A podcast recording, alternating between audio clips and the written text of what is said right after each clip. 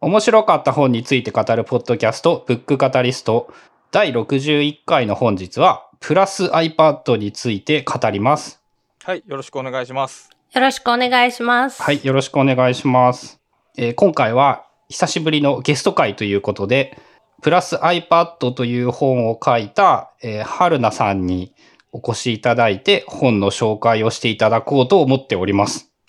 よろしくお願いします。よろしくお願いします。えっと、ブックカタリストは二度目ましてになるんですけれども、iPad のことばかりやっていたら、えー iPad でお仕事ができるようになった後藤春菜です。よろしくお願いします。よろしくお願いします。あの、まあ、リアルな関係で、えー私のパートナーというか、奥さんというか、で、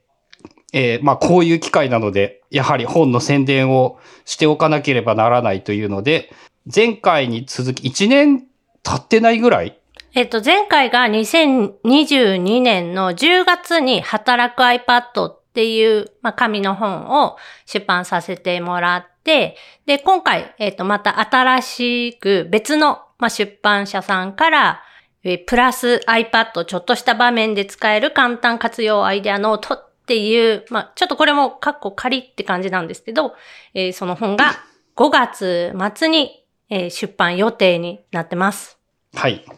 という感じで、まあなんかあの、俺たちが1回ずつぐらい自分の本しか紹介を紹介している間に、春菜さんはすでに2冊の本を紹介するという、なかなかなペースで進められており、すごいなと思うんですがそ、もそもあれですよね。別に本業じゃないですよね。本業ではないですね。本業は、まあ、その iPad に関するコンテンツを、まあ、今だとサブスタックっていうサービスを使った、まあ、ニュースレターでコンテンツ配信を、まあ、しているのが多分メインになると思うんですけど、えっ、と、そこからとか、まあ、YouTube とかブログとか、そういうニュースレターとか、あとはま、KDP で出している本を、まあ、きっかけに出版社さん、編集さんが知ってくれて、えこういう企画を考えているんですけれども、書いてもらえませんかっていうオファーが、まあ、両方ともですね、去年出した本も、今回新しく出る本も、どちらも同じような形で、えオファーがあって、受けて、え書いているという感じです。一応僕とゴルゴさんは、まあ、本業が執筆なわけですけど、まあ、全然ペース一応が、建前は。全然ペースが違うという、この驚きね。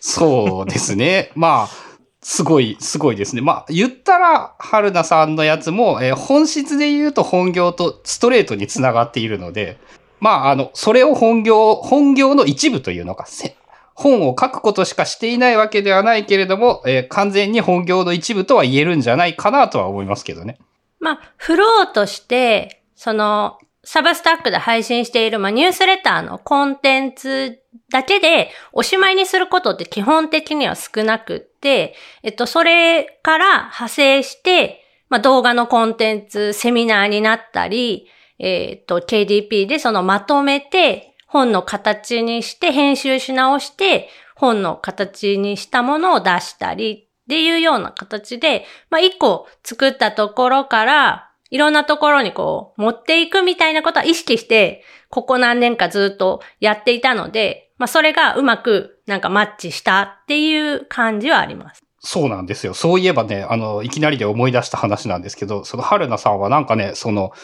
書いたコンテンツをまとめるのとかそういうのがやっぱ得意で、俺も倉下さんもなんて言うんだろう、書くのは書くけど、それを本にするのが全然進まんというタイプじゃないですか。まあだから、作業を選べるとして、新しく文章を書き下ろすのと、書いたものをまとめるのを選べるとしたら、まあ新しく書く本に飛びついちゃうんで、なかなかす好きなこととしてそっちの方が好きになってしまうんですよね。だからさ、なかなかそう比率としては進まないですね、結構。そうそう。まあそういう意味で言うと、えーちょっと今思いつきなんですけど、その、どうやってまとめるかみたいな観点というのは、えー参考になることはあるかもしれない。まあ、取り扱っているコンテンツが、まあ、iPad って結構まあ幅広いので、いろんなジャンルにわたって、えっ、と、書けるというか、発信ができるところは、まあ一つ、まあ、アドバンテージなんですけど、まあその中から、例えば、えっ、と、今回、新しく出るその5月末に出る、プラス iPad の本であれば、初心者向け前回の働く iPad っていうのは、まあ、仕事に iPad を使うには、取り入れるにはどうすればいいのかっていうのを軸に、えっ、と、まとめた本になっているので、仕事をする上で、まずなんか会議があって、えー、それを企画書にまとめて、で、えー、プレゼンをしてみたいな、そういうなんか仕事の流れで一本作ったんですね。で、今回新しく出る本っていうのは、そもそもコンセプトが違って、えっ、ー、と、初めて、まあ、iPad を触る人とか、結構ライト層に、えっ、ー、と、使ってもらえる本にするっていうのがメインテーマで、で、Apple のその iPadOS、えー、基本の機能だけでできることとか、えー、無料の有料アプリを使わずにできることっていうところに絞った本になってるんです。うん、ということは、一応順番から言うと、2冊で、さっきこっちから読んだ方が実は良い？基本のことが知りたかったら iPad 本体だけとか、えっ、ー、と、その有料アプリを使わずにできることを知りたかったら、今回のそのプラス iPad っていうのを手に取ってもらえたらいいかなっていう感じです。ああ、だからまあ iPad を今日初めて買いましたと。その時にこの本が役に立つみたいなイメージですかね。そうですね。なんか基本的にあの iPad って、まあ、説明書とかついてなくて 買ったら箱開けた瞬間なんかジャーンって本体が出てくる感じ。で、電源ボタンを押したらスタートして、なんかあの、言われた通りにやっていけばスタートできるっていうのがまあ売りの一つなんですけど、まあ一応 iPad のユーザーガイドっていうのも Apple が用意はしてくれてますが、標準では入っていない。例えばあの、ブックアプリでダウンロードをしてくるとか、サファリで検索して見れば簡単にユーザーガイド見れるんですけど、買ってすぐの状態では、まあ入ってない。なので、まあそれを見てもらってももちろんいいですけど、あれってどっちかっていうと、めちゃくちゃなんか細かく文章で説明してあるので、まあ正直そんなにわかりやすくはないんですよね。もう本当なんかザ説明書っていう感じで。で、それをもうちょっとライトな感じで、えー、わかるようにまとめたりとか、あとは、こういうことができますよって、この機能を使うと、こんなことに活用できますよっていうのを、えー、書いた本が今度のそのプラス iPad になってます。まあそういう点で言うと、前の本と本質は似ているんじゃないかなっていう印象なのかな？基本的に私がまあ言っていることが、まあ、iPad を持ったからって、うんと、すべてがうまくいくわけではなく、iPad をどう使いこなしていくかっていうところをしっかり考えることが大事だよっていうのが、まあ、どっちの本っていうか私自身のその方針なので、それはもう全然ずっと残った状態のまま。で、その iPad でこんなことができるよ、あんなことができるよっていうところで、えっ、ー、と、前の働く iPad は結構アプリも、こういうアプリのこの機能を使うと、こんな時に便利ですよっていうのを結構取り入れていて、で、今回の本は iPad のその標準機能まあ、標準って言っても Apple メモ帳もあるし、えっ、ー、と、リマインダーアプリとか、そういういろんなアプリがあるので、そういうのを使って、こんなことができますよ、あんなことができますよ。で、こう組み合わすと、こんなことにも使えますよっていうのを、えっ、ー、と、書いている本になります。うん。主に取り上げている標準アプリはどんなものがあります？えっと、多い、割合的にやっぱり一番多いのはメモアプリで、えっ、ー、と、その周りに、まあ、リマインダー、カレンダー、えっ、ー、と、サファリなどがあるっていう感じになってます。ちなみに、ショートカット .app は紹介されてます？ショートカットも、えっ、ー、と、入れてます。効率を上げるためにっていう形で、まずまあ、ショートカットアプリっていうのはどういうものなのかっていうような簡単な説明がありつつ、私はこんなことに使ってますよっていうことで、まあ一番今自分の中で使ってるのが、あの、スクリーンショットの画像を、画像サイズを小さくする、圧縮するショートカットっていうのをすごく使っていて、なぜなら、その iPad って、まあ、スクリーンショットすごい簡単に、まあ、iPhone とかでもそうですけど、ボタンを押すだけとか、えっ、と、Apple Pencil でこうスワイプするだけで、カシャンと画面が記録取れる。まず、それを、それを僕知らんすね。そのアップルペンシルでスクリーンショット撮れる技すら知らなかったですね、今。そう。確かにね、そうなんですよ。俺たち使わないから知らないんですよ。あそういう、そういうのが書いてあるんですね。はい。Apple Pencil でスクリーンショットを撮る場合は、iPad の左下隅から、まあ、中央に向かってスワイプというか、あの、へペン先を動かすと、カシャンとこう、スクリーンショットが撮れて、で、そのままあの、マークアップ画面になるんですね。Apple Pencil でやった場合は。で、直接そこに文字を書いたりとか、トリミングしたりとか、そういうことが、まあ、できる画面になると。で、まあ、そのスクリーンショットはすごく便利だし、手軽だし、えっ、と、まあ、結構な人が使っている機能だと思うんですけど、あれって実は1枚あたり10メガバイトぐらいあるんですね、画像が。まあ、なぜかというと、あの、PNG ファイルで劣化なしで綺麗に保存するために、.png のファイル形式で保存されているので、どうしても1枚の画像サイズが大きくなってしまう。で、それが、まあ、本体のストレージに保存している人でも、まあ、iCloud ドライブ使ってる人でも、どちらにせよ、それがね、何十枚何百枚とかって溜まってくると結構な容量になっちゃうので、で、私は、それをショートカットアプリを使って、もう一気に勝手に .png の拡張子のやつは、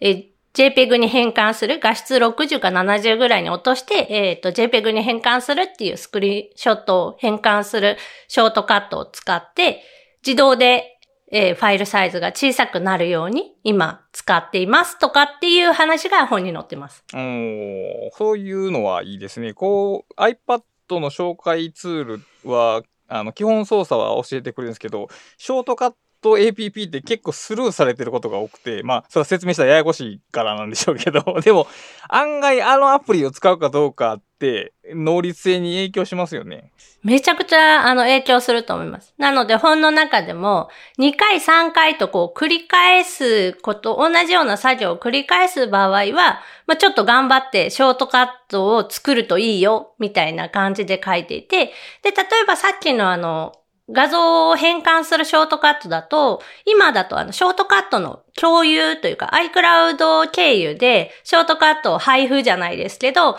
まあ、あの、人が作ったやつをこう簡単に取ってこれるようになってるので、まあ、まずはそういうのを試してもらって、あ、結構便利だなっていうのを実感してもらえたら、そこから調べて、自分のなんか、自分用にカスタマイズしたショートカットとかを作ってもらえる足がかりになればいいの。かなっていう感じで、まあ、そこまで詳しく、あの、ショートカットアプリについて紹介しているわけではないんですが、そういうので、えっと、一節っていうんですかね、何、何章の中の一個、い2ページ、ページ数で言うと4ページぐらい多分あると思うんですけど、ショートカットについてのことも書いてます。これまあだからもう10年前やったら iPad ハックってタイトルで多分出てる本、出るタイプのこの、ある種その効率性的な内容ですよね、きっと。そうか。そういう意味で言うと、あの、本質は、そっか。あの、ライフハック系 iPad 本っていう言い方になるかもしれない。話を聞くとなんかそういう感じ。昔の僕たちがよく好んだ情報がなんか掲載されてるし、あの僕らがもう当たり前になりすぎて、もうもはや言及しなくなったことがちゃんと基礎から書かれていく本ではないかという、その、一個ね、あの、恐ろしいと思うのはね、やっぱ、俺たち iPhone が出たばっかりの頃から使っているじゃないですか、iPhone を iPad にしても。でね、あの、知ってるつもりで結構いるんだけど、少なくとも Apple Pencil が出てからの5年間、6年、え、もう7、8年か、変化って結構でかくって、その、さっきのスクショの撮り方、Apple Pencil でスクショが撮れるとか、結構当たり前に知らないし、知らないね。そのね、えっ、と、まあ、春菜さんに聞いてしょっちゅう驚かされるんだけど、あれ、そんな機能あったんだ、みたいなのは、えっ、と、思っている以上にあって、まあ、もちろん、めっちゃ追っかけている人からしたら、その、そんなん知ってるよっていう言い方はもちろんできるんですけど、あの、少なくとも、まあまあ知ってるつもりの俺は全然知らんっていうことは思い知らされます、しょっちゅう。そうやね。特にペンシルはほとんど書くときしか使わないし、あれで操作しようという、その着想が なかったから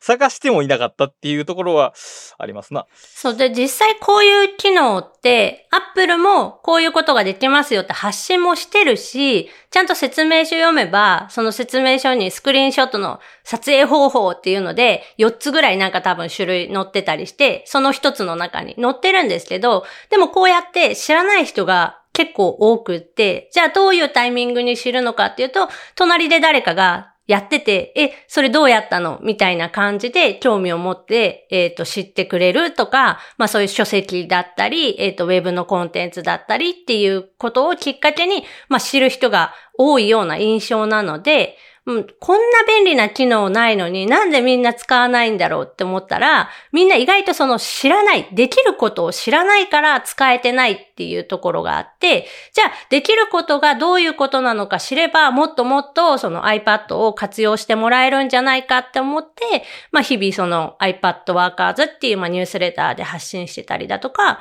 まあこういう本をえっ、と出させてもらって、その本を、まあ、見てもらってきっかけにしてもらうとか、まあ、そういうきっかけ作りを今は頑張ってやってるっていう感じです。なるほど。やっぱりこう、知らないことを知るために本ってやっぱ重要やなっていうのを改めて感じますね。知ってることを詳しくするためには Google 検索でいいんですけど、知らないことはググりようが、つまりそその存在を認知してないものはググりようがないわけですから、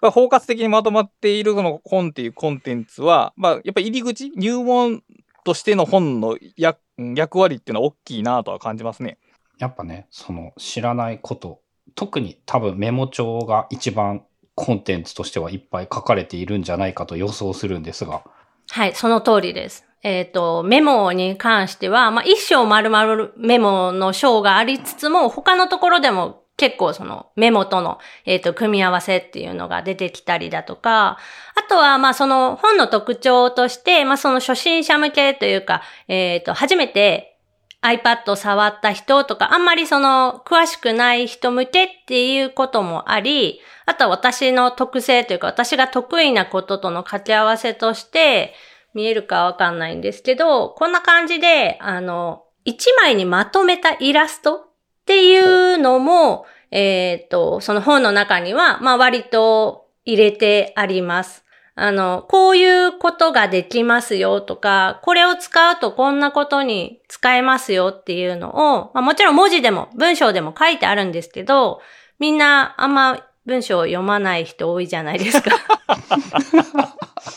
まあ順番としてなんですけど、私がそうなんですけど、最初に絵でパッてイメージができて、で、それから文章を読むと分かりやすいというか、より、あの、イメージしやすいっていうところがあって、まあそれもあるので、まずはその章、この章で、この説で解説すること何なのかっていうのがなんか一枚の絵でまあわかるようにこんな感じで、これもまあ全部 iPad で書いてるんですけど、iPad を使って、えー、この機能を使うとこんなことができますよとか、ここの章ではこのことについて書いてますよっていうような、まあ、イメージ画像を、えー、これは私が自分で書いてます。それが、あの、できる春菜さんの特性と、それが、それを iPad でできていて、本当に iPad で仕事をするということができているという、その、なんかダブルの面でやっぱすごいよね。そうなんですよ。もう結局、この絵を描くのも全部 iPad の、えっと、プロクリエイトっていうお絵描き系の、その有名なアプリなんですけど、それを使って、えー、書いてます、全部。で、文章も、まあ、文章打つのはパソコンで編集することもありますけど、今やってるその構成の作業っていうんですか、PDF 編集者さんから来たやつをチェックして、ここが間違ってるよとか、この写真はこれに変えてくださいよっていうようなものは、すべて iPad だけでチェックして、えっ、ー、と、書き込んで返してます。これさっきの話にちょっと関連するんですけど、あの、iPad だと、その、特にソフトウェアキーボードだと、一から文章を書く気持ちにはなりにくいわけですよ。でも、書いてある文章を読んでちょこっと直すぐらいの作業なら結構やりやすいんですよね。で、さっきその本を本を、じゃあ文章を書き下ろすのと本としてまとめるのは優先順位がその書き下ろす方に向くって言いましたけど、iPad 持ってる時だけね、逆になるんですよね、これ。最近ね 最近僕ね、iPad でその過去書いた文章をよあの、 Dropbox に入れといて、それをエディターで読むっていうことをしてるんですけど、これはね、なんかすごいフィットするんですよ。パソコンを使っていると文章を書きたくなりますけど、iPad を使ってると文章を手直ししたくなるっていうこの性質の違いを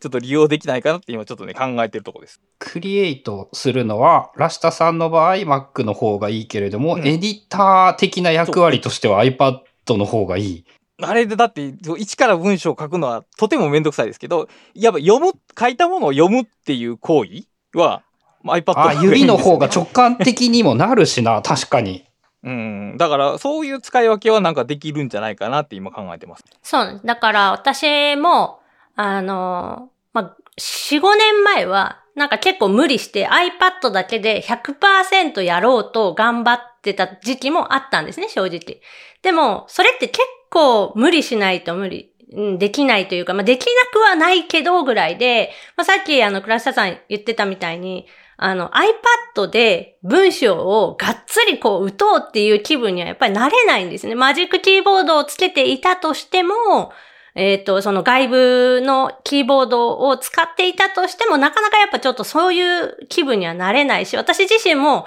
えっ、と、その作業自体は iPad ではしてないです。で、パソコンで、まあ、文章を打つとか、まあ、私、あの、そもそも文章を打つのが得意じゃない、タッチタイピングもできない人なので、あの、音声入力とか、あとはまあ、書いたものをその編集するときに iPad を使っている。で、えっ、と、テキストをバチバチこう打つときは Mac のパソコンを使って、えー今はまあ入力している。で、それをやっぱ編集したりとか、後から読み返したりとか、あとその本にするのに、えっ、と、どういうコンテンツをどう組み合わせて、どんな本を作っていくのかみたいな、そういう考える作業とかは iPad だけでやるっていう感じで、使い分けは結構意識していて、得意なことは得意なデバイスで、で iPhone が得意なこともあるし、iPad が得意なこともあるし、ま、Mac、パソコンが得意なこともあるっていうので、どれは、どれでどれをやれば、まあ、自分が一番、あの、気持ちよく作業ができるかっていうのを考えながら、えー使い分けてる感じで今は進めてます。やっぱ思うんですけど、その最終的な着地点はそうやって使い分けるにしても、一度全部 iPad でやるっていう無理をしたからこそ、その適切な境目がその人が分かるようになるっていうところが多分あると思ってて、あの、はじ、まあ、そういう人からアドバイスを受けて使い分けを学ぶのもいいんですけど、一回自分でちょっと無茶なことをしてみるっていう経験はね、僕はその当人の学びとしてはね、大きいかなと思ってます。あの、ちなみになんですけど、ラシタさんが iPad で文字入力する気にならないのは、キーボードをつないでいないから？うーんと、おそらく、あの、iPad を触ってる時って、で、座ってる時、机の前じゃなくて、こたつとかに座ってる時、でうんうんうんそういう体勢って、もうなんか、文章を打つというモードじゃないんだよね。ハードに依存しているというよりは、周囲の環境に依存している。そうねハードだけではない。で、そうそう、iPad、そう、座りながら文章を打つ気がないから、キーボードを導入しようかと一時期思ってたんやけど、うん。その考え方を変えて、その、うん。文章を打つんじゃない、仕事をしたらいいんじゃないかとちょっと思ったわけ。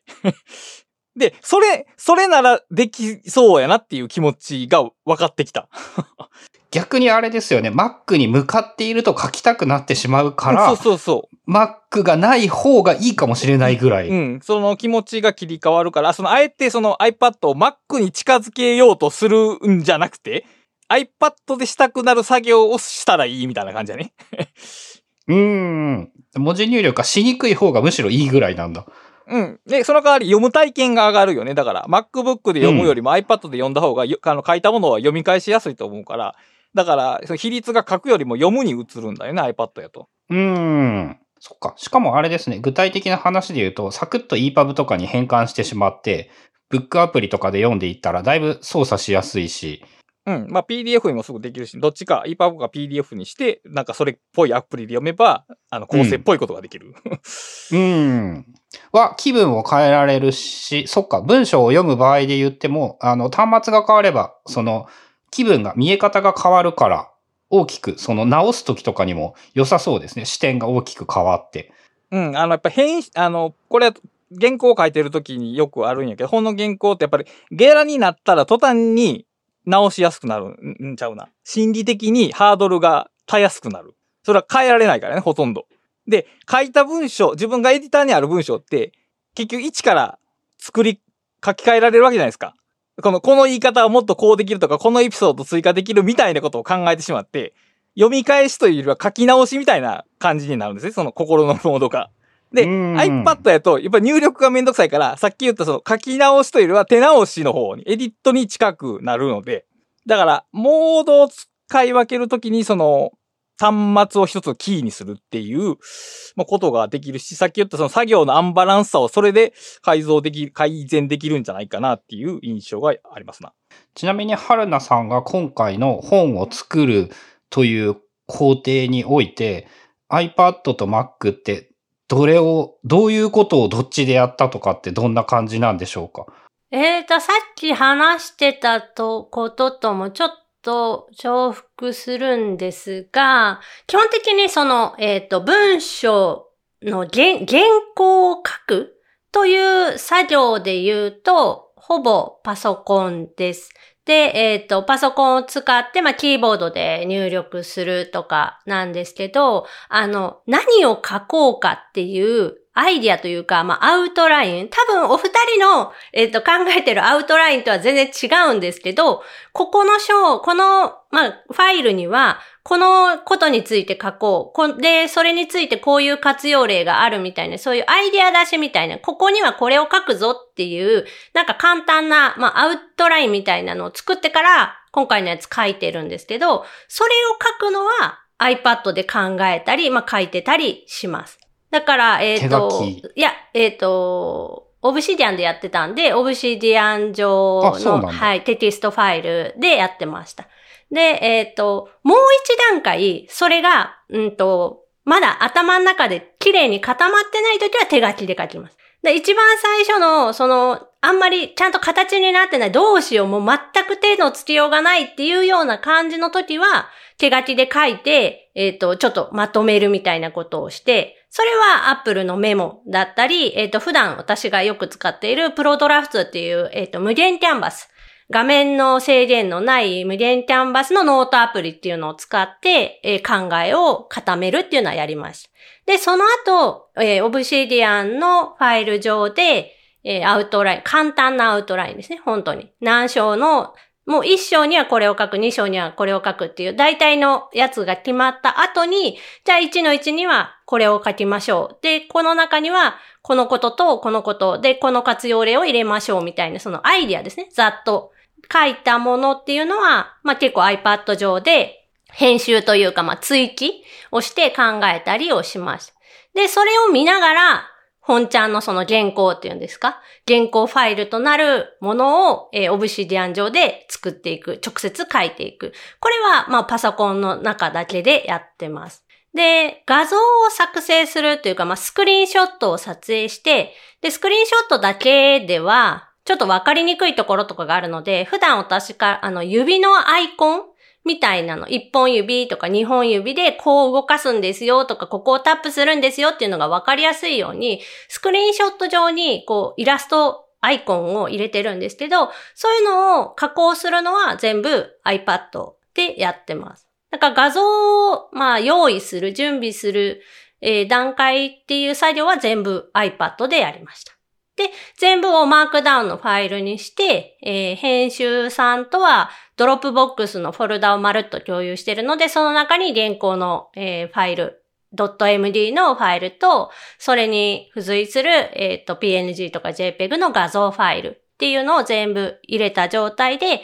共有して、で、あとは向こうがそれを受け取って、えーデザインに流し込んでくれて、PDF が作成され、こっちに帰っていって。で、その PDF を今は iPad を使って、えっ、と、構成、チェックしています。オブシディアンは、えどこ、あ Obsidian は、えー Dropbox に入ってるんですそれとも iCloud Drive Obsidian の Vault ファイル、まあ、ファイルは全部 iCloud ドライブ上に置いてます。るで、それとは別に共有用の Dropbox があるという。そうです。なので、えっ、と、直接書いている、私が書いている原稿ファイルと、 Dropbox でその共有しているファイルは、あの、べ別のものっていうか、まあ、一応コピーして持っていってる状態になります。それも、 Obsidian の、えっ、と、プラグインで、えー書き出しのエクスポートプラグインっていうのを使って、えっ、と、ファイル、画像ファイルを全部、あの、コンポーネントじゃないですけど、こう、一個にまとめてくれるっていうんですか？ファイルを全部まとめて、えー書き出してくれるプラグインを使っているので、それで、このファイル選んでエクスポートってしたら、あの、全部パッケージされたやつができるので、それをまるっと Dropbox の方に動かすだけ。これはまあ手動でやってますけど、動かして、えー共有するっていう方法をとってます。なるほど。もう、この話だけで面白いですね。あのなんかもうはい。気になったのが最初の方に iPad でうんオブシディアンを使って目次みたいなのを考えるのって、それって iPad であるなんかメリットとか理由ってあるのかなっていう。えっと、iPad は常に手元にあるので、その仕事時間以外も、まあ、考えられる。隙間時間に、えっと、チェックができるというか考えられるのがメリットで、まあ、iPad を使って書いてたのの、ほとんどが、その、えっと、生活空間での作業ですね。仕事時間としてパソコンの前に座っている時以外のところで、なんか思いついた時に、ちょろちょろっと書くとか、えっと、本を読む。本を読むのも仕事部屋以外のところで読むようにしてるので、なんか、紙の本を読んでる最中に、なんか、ふと、あ、これこういうの応用できるかもとか、思いついたアイディアレベルのものを書き足すときに iPad を使って足してました。だからまあ、やっぱりそれはもう完全にデジタルのノートってことですね。あるいは手帳。だから、パソコンをノート代わりに使ってる人もいるけど、やっぱ iPad が手に入ると iPad がノートになるよね。感じ的に言うと。ペンを一緒に使っている人は特にそうじゃないかなと思います。うんノートの代わりとか、手帳の代わりとして、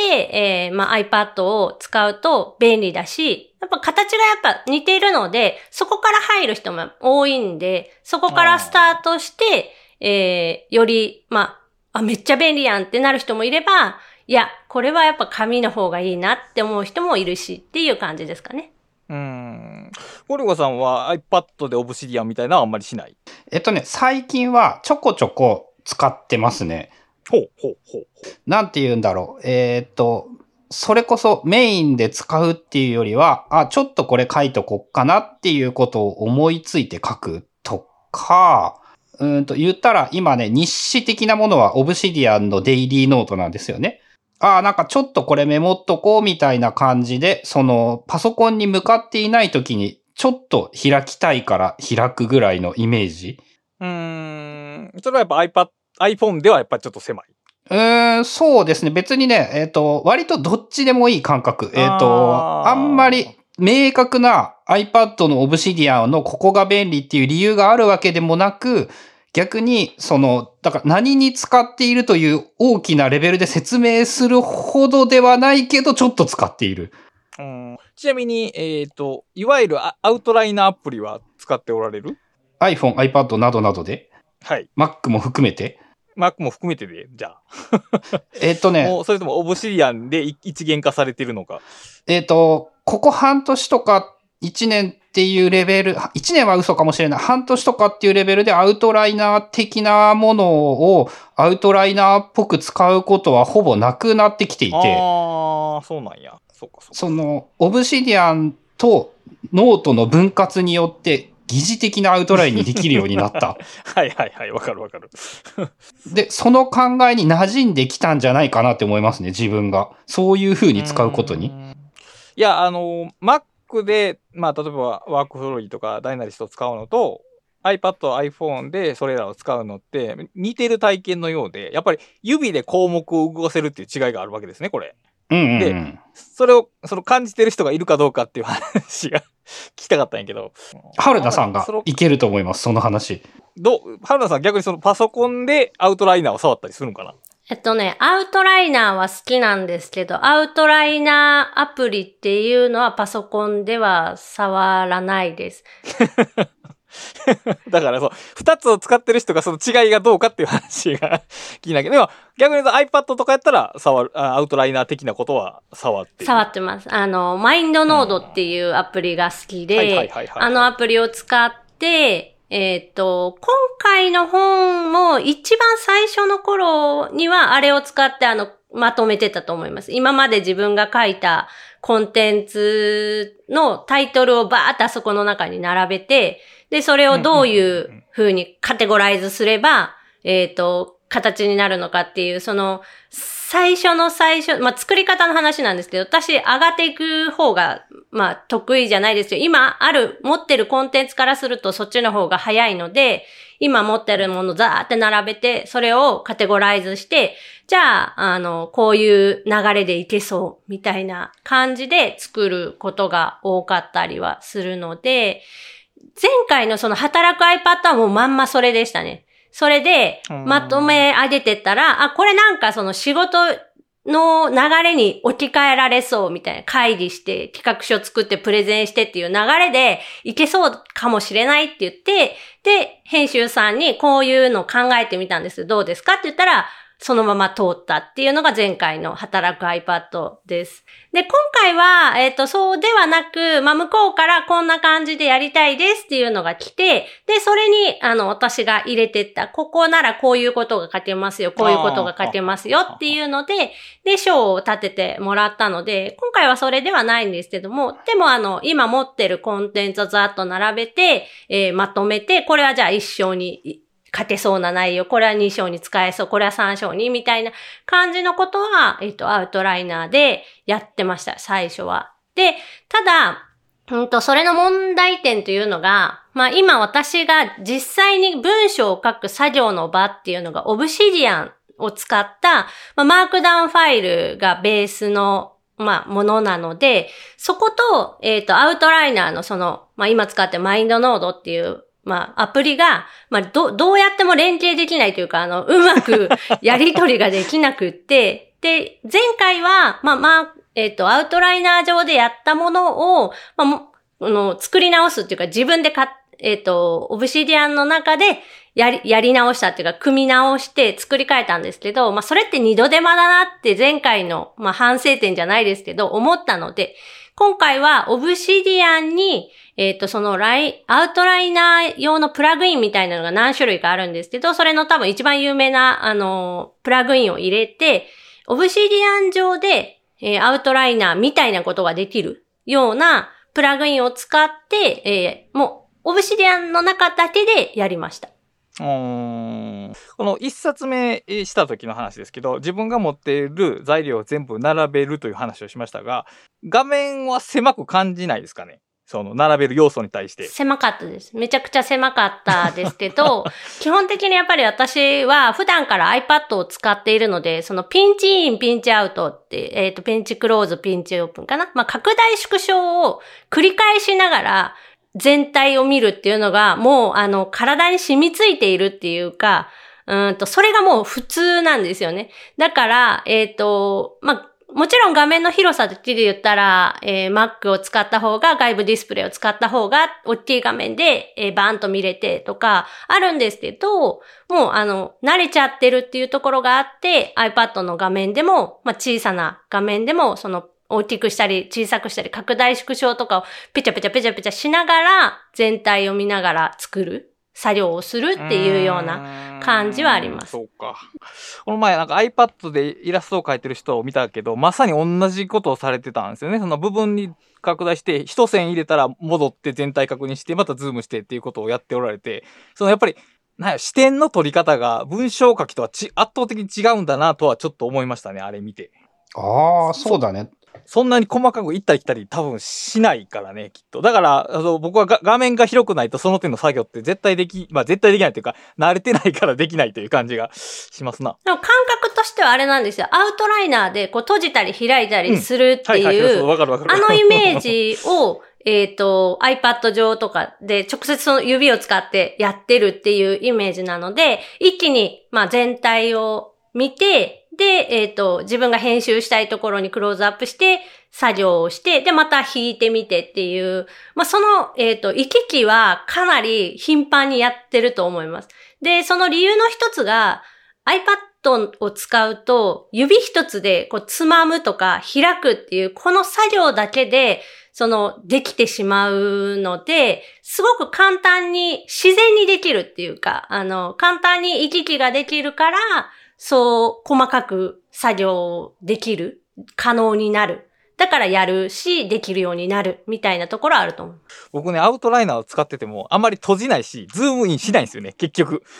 あの、項目を入れ替える機能が多分メイン8割ぐらいで、ズームインとズームアウトってね、ほ思い出した時にしかしないぐらいだから、やっぱりその、情報処理の一段階前の、その、どの視点でどう見るのかっていうところが、やっぱその訓練というか慣れでだいぶ変わってくるんだろうなとは、ちょっと話を聞いてて思いましたね。あの操作難しいですよね、全般的に。なんか、あんまりショートカットが充実していないアウトライナーアプリとかも結構あるような気がするし、その、なんだろう、上位項目を全部閉じるとか、うんうん、うん。逆に全部開く、全部開く、全部閉じるぐらいならあるのか。。まあねうんある。けどただ、それがショートカットに割り当てられてない可能性はあるね。うん。っていうのがさささってできないと似たようなことはやりづらいですよね。うんだからやっぱ習熟してる人はもうそれが当たり前のようにショートカットができ、指に叩き込まれてるんやろうなと思う。だから今のところ、やっぱそれするとき俺はマウス使ってるし、そのマウス使ってる一手間が、その心理的、えー認知処理的に多分邪魔なんやろね、きっと。うん。そうだな。そういうふうに書く、考える。うん、そうね。俺もアウトライナーでそこまで馴染めなかった、そこまで上達できなかったはあるかもしれない。うん、だからそこら辺ある一定の訓練を経ないと、その進化って見えてこないところは、あるのかもしれないですね。うん。そうすると確かに iPad のアウトライナーアプリとか、春菜さんが言っていたあのマインドノードとかは、アウトラインとその感じっていうのが両方併用できていて、えー、場合によっては俺たちも最初期にはすごくいいのかもしれない。という気はしますね。その、慣れてないから敬遠してるだけやって、ちょっと練習したら案外もっとしっくりくるのかなという気はします。ただ、あの、あれなんです。そういうアウトライナーをもともと使っていた人とか知ってている人っていうのが、割とそのショートカットキーで動かしたい人。だから直接手で触るとか、まあ、あの、ボタンを押してなんかするっていうのじゃなくて、キーボードからとにかく手を離したくないみたいな人が結構多いので、そうなってくると iPad のアウトライナーアプリって、まあ、やっぱ相性が悪くはなっちゃうんですね。で、じゃなくって、そのビジュアルじゃないですけど、結構その直接触って動かすとか、その拡大縮小も全部指でやるっていう意識を持てば、めちゃくちゃその使いやすいアプリっていうのは iPad アプリにあるので、その考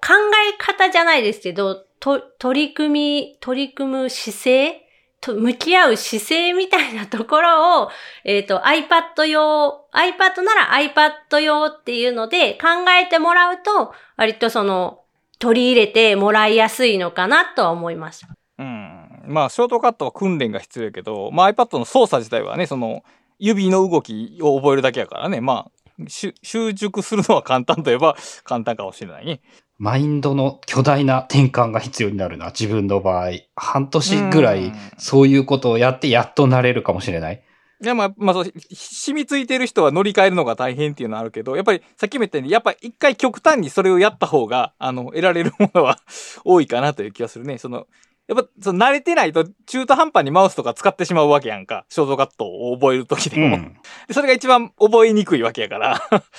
だから一回そのドハリ、ドハマりし、ドハマりしてみると、なんか見えてくる世界があるのやもしれないですな。あれですね、あの、タッチタイプを覚えるなら無刻印のキーボードを使えみたいなまあやつ。そう。究極的にはそういうことだよね。うん。俺そういえばもう完全に無刻印だからな、そういう意味で言ったら。うん、だからそういう人はもう結局指でさ操作するのと同じ感覚でタイプしてるわけやから、身体化されてるわけで。だから、キーボードを入力するのが直感的なわけやろ、きっと。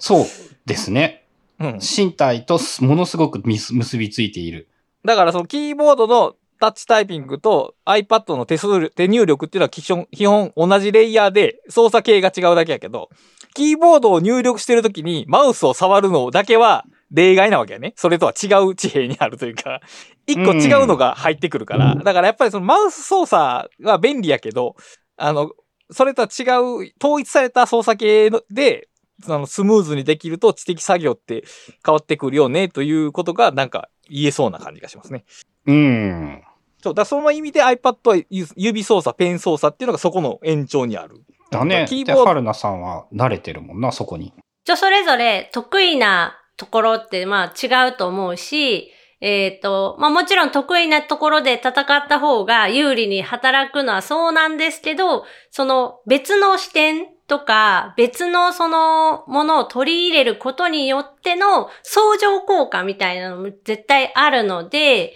例えばその、まあ、キーボードメインでショートカットバリバリ使って、えっ、と、パソコンで仕事するのがまあ一番効率がいいって思っている人も iPad で手を使う。もうキーボード逆にもうつけずに、キーボードをつけてない iPad だけで、例えばなんかやってみるとかってやってみると、まあ、全然その操作の、操作入力系統自体が違うので、全然違って使えるから、またそれはそれで、あの、新しい発見があるとか、そこをやったからこそ、元々のそのパソコン作業での方でもっとなんかいいものが作れるとか、新しいそのフローが出来上がる。例えば今までパソコンだけでやってたけど、この作業は実は iPad でやった方が良かったとか、自分との相性も良かったとか、そういう、まあ、成果物ができる過程としても iPad を使った方がメリットがあったとか、そういうことがあるので、もう本当なんか倉下さんが言ってるみたいに、一回その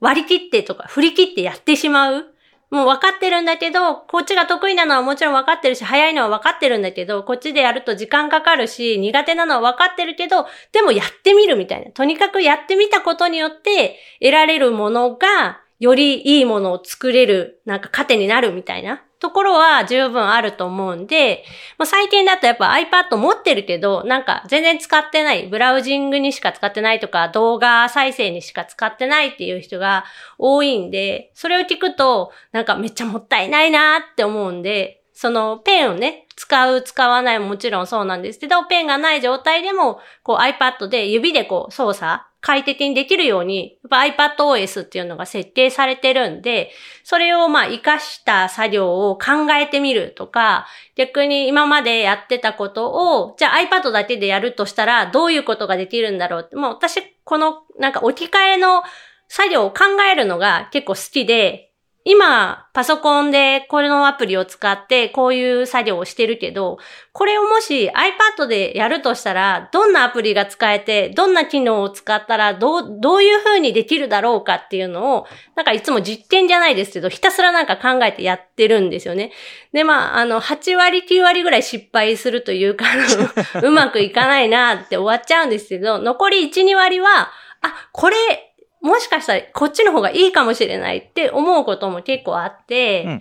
そういうのを見つけるのを、まあ楽しくやれているので、今その iPad Workers のネタには困らないというか、まあ失敗も含めてコンテンツにしちゃうので、こういうことを考えて、こういうことをやってみたらこうなったっていうのを、まあ日々、えっ、と、ニュースレターとかに上げてるって感じですかね。なるほど。まあそういう中でのこの成功体験のエッセンスがこの本書には詰まっているというわけですね。そうです。この本の中には、まあ、いろいろ試して、組み合わせてやってみて、で、さらにそれをずーっと、まあもう、何年も iPad をメインでやってるんで、その、い一時的にじゃなくて、結構その、長い期間、同じフローというか、やり方で、えやって成功してきたものを、まあ、詰め込んでるっていう感じ。なるほど。だからまあ初心者向けとはいえ、案外ちょっと深い話に多分触れられる予感がしますね。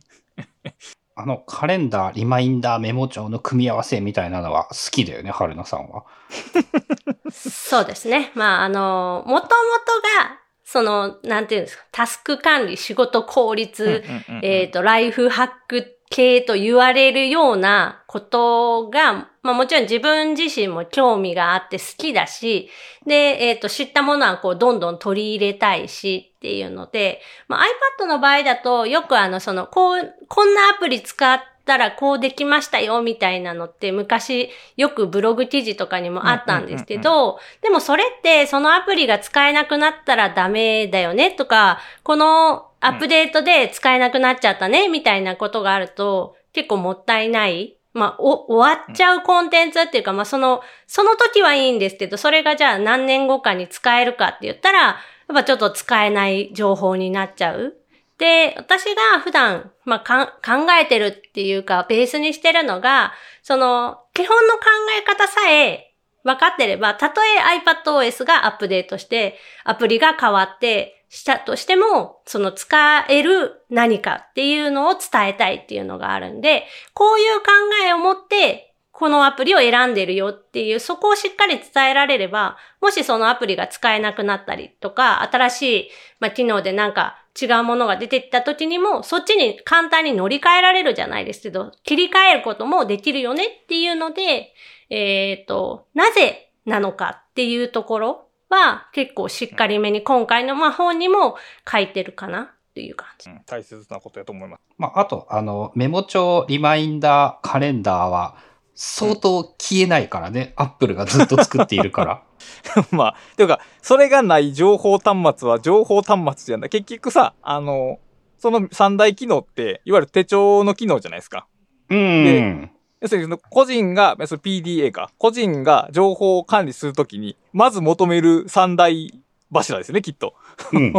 だから、なくなることはないというか、この、完全にエンタメ端末に話を振るんやったらなくなるでしょうけど、まあ、そんなことはないから、一生残るでしょうね、これは。この、この端末がある限りは。あとはね、やっぱね、その思う、多分、その本の内容とも関係すると思うんですけど、えっ、ー、と、メモ帳もカレンダーもリマインダーも、えっ、ー、と、はい、iOS7 ぐらいで意識が止まっていると、確かにちょっと物足りないことがめっちゃいっぱいあるんだけど、ほうほうほうほう。なんかね、あの、めっちゃ、もう、もう別に他のやつ使わんくっていいやんぐらい充実してるんですよね。なるほどね。で、そこは多分その本を読んでいただくと、えー、全く書いていない想像の話なんですけれども、えー、あ、こんだけのことができるんだっていうのがわかるんじゃないかと。どうでしょうかね。まあ、ね、確かにね、わからないからな。まあ、そうなんですよ。あの、古くから iOS に慣れ親しんでいる人ほど、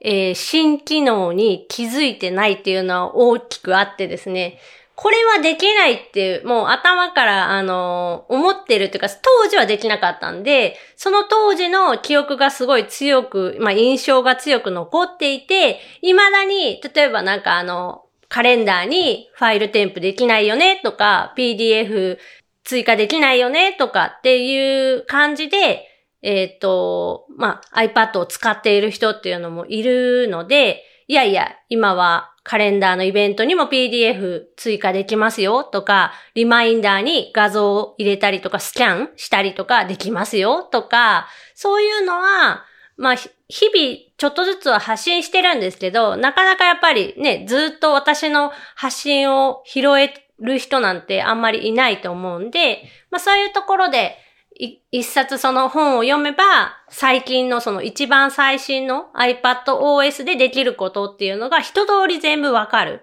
テキスト認識ができるとか、スキャンができるとか、翻訳ができるとか、そういうのを、えっ、ー、と、随所に入れてるって感じですね。まあ、あとね、本では触れられてない可能性は高いんですけど、それで、えっ、ー、と、最も変化を実感しやすいんじゃないかと想像しているのが、マップアプリ。ほう。アップルがマップを出した頃、あの、なんかガンダム駅が存在するとかって言って、うん、あの、本当に何の役にも立たないっていう印象を持ってしまっている人がおそらく多いんじゃないかと想像するんですけど、はい。俺、ちなみになんですけど、あの、もう、Google マップを使うことがないんですよね。めんどくさいから。ほー、え、え今、つ、えー、何？その、路線検索ともできんの？もう Apple のマップでできます。へえ、そ、そうやね。結局、あ、アプリを開かへんからさ。アップデートを確認しないんだよね。うん、そうか。もうそんなことができるようになってるんだね。えっと、例えばなんですけど、車モードと、えっ、ー、と、電車モードみたいに地図を、マップの表示方法を、表、えっ、ー、と、